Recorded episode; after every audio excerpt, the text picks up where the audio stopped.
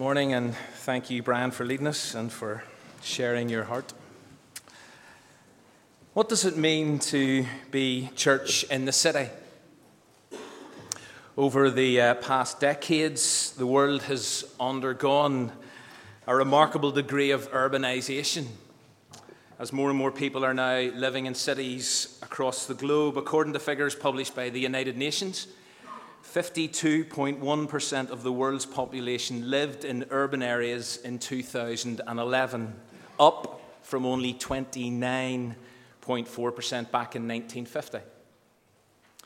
And this figure is expected to increase even further. They estimate that some 67% of the global population will be city dwellers by 2050. So, being a church in the city or a city church is significant.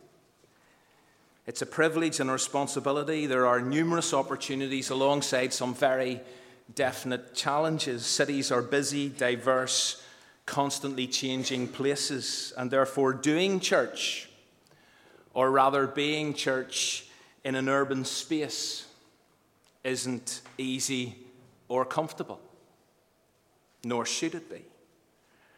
And the reality is, many churches are now struggling to survive city life.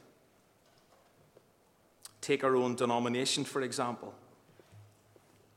where the majority of Baptist churches in Belfast are in decline, getting smaller and smaller. And we're not alone within this immediate area. A number of churches of varying denominations have closed in recent years, and others are staring at a very uncertain future. And so, for those who remain, who long to make a difference, who seek to be, have an influence, there are many pressing questions to consider. For example, what does it mean to be a Christian presence and witness in an urban environment which seems increasingly uninterested in and unsympathetic to Christianity? What does it mean to be the people of God in a progressively secular, pluralistic, and godless context? Today, we, as Brian has said, start a new series in 1 Corinthians where Paul writes to a church in a city. A city that had become or was becoming a melting pot of different cultures and people groups. A city populated by rich and poor. A commercial city. A city that was religious, where religion and politics were inextricably linked a city characterized by increasing immorality, a city with a population, get this, 250,000 people. And without stating the obvious, a city not unlike Belfast. I'll say more about Corinth in a moment, but the critical issue for Paul was well, how should Christian believers the people of God, how should they live and be church in that city? How do they take a stand? And to sum up his response, it's not by railing against the culture. It's often how churches are seen to take a stand. Let's rail against the culture. It's not by pointing fingers, waving placards, and telling those who are not Christians what they should be doing or shouldn't be doing. It was by the church embodying a different way of life. It was by them living as they were meant to live. It was by them modeling an alternative community and lifestyle. It was by them being distinctively different. It was by them hearing the call to holiness, as Brian has been stressing, and taking that call seriously. And it's pretty clear as you read the letter that part of the reason for writing it was because they were in danger. This church in Corinth were in danger of ruining their reputation wrecking their witness. News had filtered through that there were problems, there were difficulties in the church that needed attention. Otherwise, they were going to implode as a Christian community in a growing and an important city. And so, as we engage with this letter, and between now and the end of July, we're going to read the first seven chapters. But I hope we will be able to listen carefully and learn quite a few lessons that might help and protect Windsor Baptist Church, a church in the city. Now, before we read the text, let me say a little bit more about Corinth. Here it is on a map located at the western end of the Isthmus of Corinth, a four mile wide strip of land that joined the mainland of Greece to the Peloponnesus, a big bulge of land that sticks out into the Mediterranean Sea. And Corinth was an ancient Hellenistic city that had been completely destroyed and then rebuilt. After Rome conquered Greece in about 200 BC, Corinth was wrecked in 146 BC. And it lay in ruins for something like 100 years until Julius Caesar decided or decreed that it should be rebuilt, which it was. And then Corinth became a Roman colony populated by all kinds of people groups. And it had a couple of main ports, and therefore it became a center of trade. And in Paul's day, and we're now talking mid first century, but in Paul's day, it was a distinctively commercial hub. But it also had a reputation for being a pretty seedy joint. Like many port cities, it was known for its vice. And that was partly, although not entirely, down to the presence of the activities associated with two key temples in Corinth Apollo's temple and Aphrodite's temple. I'm not going to go into the sordid details, but some of the stories you read of what was going on and what was publicly acceptable is pretty extreme by any standards. So, for example, at Aphrodite's temple, a thousand girls consecrated to this goddess who brought our Eastern influence of sacred prostitution to this Western port, they would have been constantly on parade, soliciting, sending out subliminal and overt sexual messages. And so it's no surprise that Corinth was renowned for its sexual promiscuity. So Paul first arrived in this city around AD 50. He stayed there for about 18 months. And during that time, according to Acts 18, he taught the gospel to Jews and God-fearers in the synagogue. And we read in verse 18 that many of the Corinthians, hearing Paul, believed and were baptized. And so a new church was established, and then Paul left. And he spent the next three years in Ephesus. Different people had an input into the Corinthian church over those 36 months. But towards the end of his time in Ephesus, word got back that there were issues. There were issues which prompted Paul to write this letter. And I want to make the point to state the obvious that this is one of the realities of local church. Difficulties are virtually inevitable. Whenever you're dealing with people from different backgrounds, with different stories, different interests, different concerns, different intellect, different expectations, different life experiences. There's going to be the odd tension and challenge, to put it mildly. But here's the challenge, or here's the issue. How will this Christian community, how does any Christian community handle its issues? How does it handle its problems?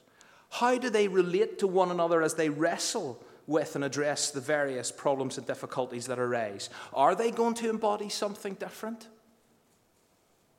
Are they going to deal with it as a Christian community, or at the end of the day, are they no different? And does Christian faith make next to no difference whenever the heat really is on? Now, in terms of their specific problems, most of us are aware of some of them, maybe all of them. Christians were suing each other in the courts. Spiritual gifts were being abused. There was division. There was sexual scandal. Public worship was in chaos. People were getting drunk at the Lord's table and gluttony was rife. Love was in short supply. There was an unhealthy interest in Greek philosophy. False teachers were having a field day, to name a few. And so Paul needs to put pen or quill to paper and speak into these and other issues. And at times he needs to say some pretty hard and strong and very direct things, and therefore he doesn't hold back. And so I want us to begin reading this fascinating and actually one of the, if not the most practical of all of Paul's letters. By the way, in case you're sitting and wondering, does David think, or is he indicating at whatever level, that some of these particular issues are a problem here at Windsor? No, that's not what I'm saying or suggesting, although, do you know something? They could be. Could be.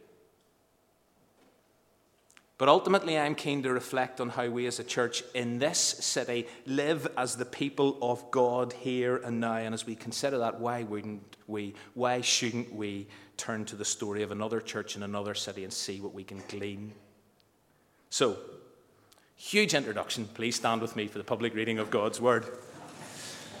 1 Corinthians 1, verses 1 to 9. Paul called by the will of God to be an apostle of Christ Jesus, and our brother Sosthenes, to the church of God that is in Corinth, to those sanctified in Christ Jesus, called to be saints, together with all those who in every place call upon the name of our Lord Jesus Christ, both their Lord and ours. Grace to you and peace from God our Father and the Lord Jesus Christ. I give thanks to my God always for you because of the grace of God that was given you in Christ Jesus. That in every way you were enriched in him in all speech and all knowledge, even as the testimony about Christ was confirmed among you, so that you're not lacking in any spiritual gift as you wait for the revealing of our Lord Jesus Christ, who will sustain you to the end, guiltless in the day of our Lord Jesus Christ. God is faithful by whom you were called into the fellowship of his Son, Jesus Christ our Lord. Have a seat. Do you know there is something about those verses that, that struck me for the very first time this week? Jesus is mentioned and referred to in each and every one. Hadn't noticed this before. Now, I'm not wanting to take that somewhere it's not meant to go, but right from the start, Jesus is front and center. And for any church in any context, urban or rural, that is a critical issue. That who we are, what we are, and how we do what we do must be defined by, determined by, characterized by the reality and presence of Jesus in our lives and practice. Because whenever Jesus is at the heart of individuals and corporate expression and identity, everything changes.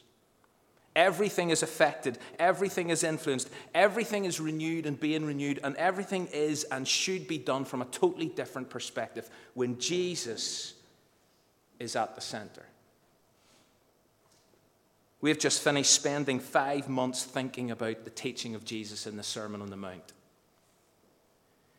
And if we continue to pick up the challenge to be like a bunch of wise heads and put his words into practice, then how we do church and how we are church in this city at this time will be incredibly refreshing and influential if we keep Jesus at the center and put his words into practice. Back in September, whenever we revisited our vision to be a church without walls, one of the key points we re stressed was our desire to have porous borders, but a definite centre. Which means, amongst other things, that right at the core of Windsor Baptist Church is, needs to be, must be Jesus. Because if we're going to embody something different, if we're going to maintain a Christian presence and witness in an increasingly godless, secular, pluralistic, hostile environment, if we're going to face up to the inevitability of hassles and tensions and problems that will arise here, then unless Jesus is at the center, unless Jesus is the wind in our sails, the fire in our hearts, then we're in thin ice and in grave danger. I don't think, I don't believe it's a coincidence that Jesus features in virtually every phrase of the opening couple of paragraphs of this letter. And therefore, right from the outset of this series, I hope and pray that we will be a church in this city where Jesus is written all over everything we say and do. Incidentally, tonight we start a new series, as Brian has said, called Nine a Day all about the importance of the fruit of the Spirit growing and ripening in our lives. The fruit of the Spirit is the fruit of the Spirit of Christ. And we're going to look at the nine segments, or rather, the nine characteristics of Jesus that are to be present and developing in every one of us who claim to live in God love, joy, peace, patience, kindness, goodness, gentleness, faithfulness, and self control. And again, if this is our story, if this is happening, then not only will Jesus be kept front and central, but how we are church and how we face the challenges of being church in the city will be transformed. Think about it. How can there be divisions if there's peace? How can there be drunkenness when there's self control? How can there be sexual scandal when there's faithfulness? How can there be a lack of love? if there's love. This all connects. And so, please, if you can, come back tonight and let's keep joining the dots. Okay, let's unpack this a little further. You'll notice that, that Paul isn't the only person writing this letter. Don't know if you knew that. There's a co sender called Sosthenes, mentioned in verse 1. We don't know a lot about him. Apart from the fact that he was at one time the ruler in the synagogue in Corinth and that he got beaten up, according to Acts 18, verse 17, by a tribunal who were out to get Paul. Sosthenes must have subsequently joined the church and become Paul's friend and co worker, which is much as we know. And so, after introducing the letter writers, we discover the recipients. Verse 2 to the church of God. Please hear this to the church of God that is in Corinth. It is not written to, it is not written about the wider community. This is very much addressed to the church, calling them to live as the people of God in a difficult environment in a particular context. Paul wants the church to face up to its issues, its challenges, its expression of Christian faith. And as a result of putting their own house in order, so to speak, then hopefully they will make an impact in their city. They will be countercultural. They will model something different and God honoring. And so rather than engage in a culture war, or as I say, wave placards and point fingers and rant and rave at what's going on out there, what Paul calls the church to is embody a different way, church. Remember what you are called to be, who you are called to be. I believe that is still our call. Now, although Paul has some strong words and direct things to say, notice how he begins this letter. And Brian needs to hear this this morning. And maybe lots of you need to hear this as well. What does he start by doing? He affirms their identity as what? Failures? Wasters? Sinners? Screw ups? No. Saints. He starts so positively, so powerfully, reminding them who they are, that they have been set apart. They have been sanctified. They have been made holy, not anything of themselves, but because of Jesus. And I know we've thought about this a little before, but if you know who you are now, then you'll be encouraged and reminded to live accordingly as saints, as God's holy ones. And therefore, when you're challenged about particular choices you're making, about the particular attitudes or behavior you're expressing, you'll be able to filter it through that lens. As saints, is quarreling with each other ever appropriate? Is sexual scandal ever acceptable for saints? Is it abusing spiritual gifts and getting wasted and being greedy ever the way saints should live? Holiness is practical.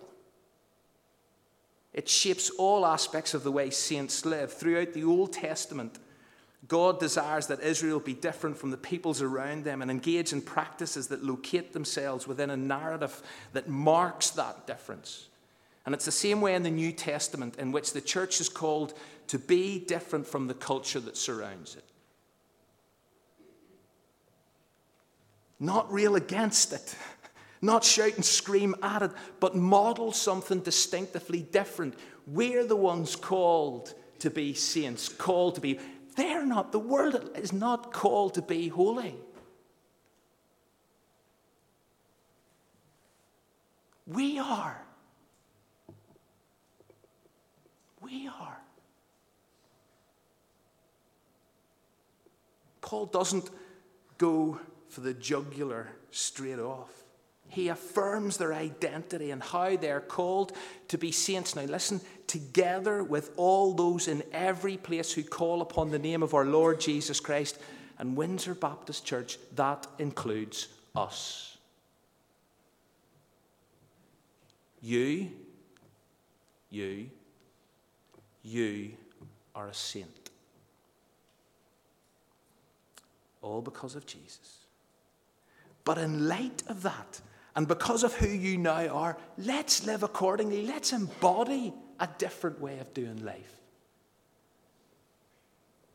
And it's against that backdrop that Paul can then say what needs to be said. And yes, he does need to say some hard, strong things, but it's against that backdrop.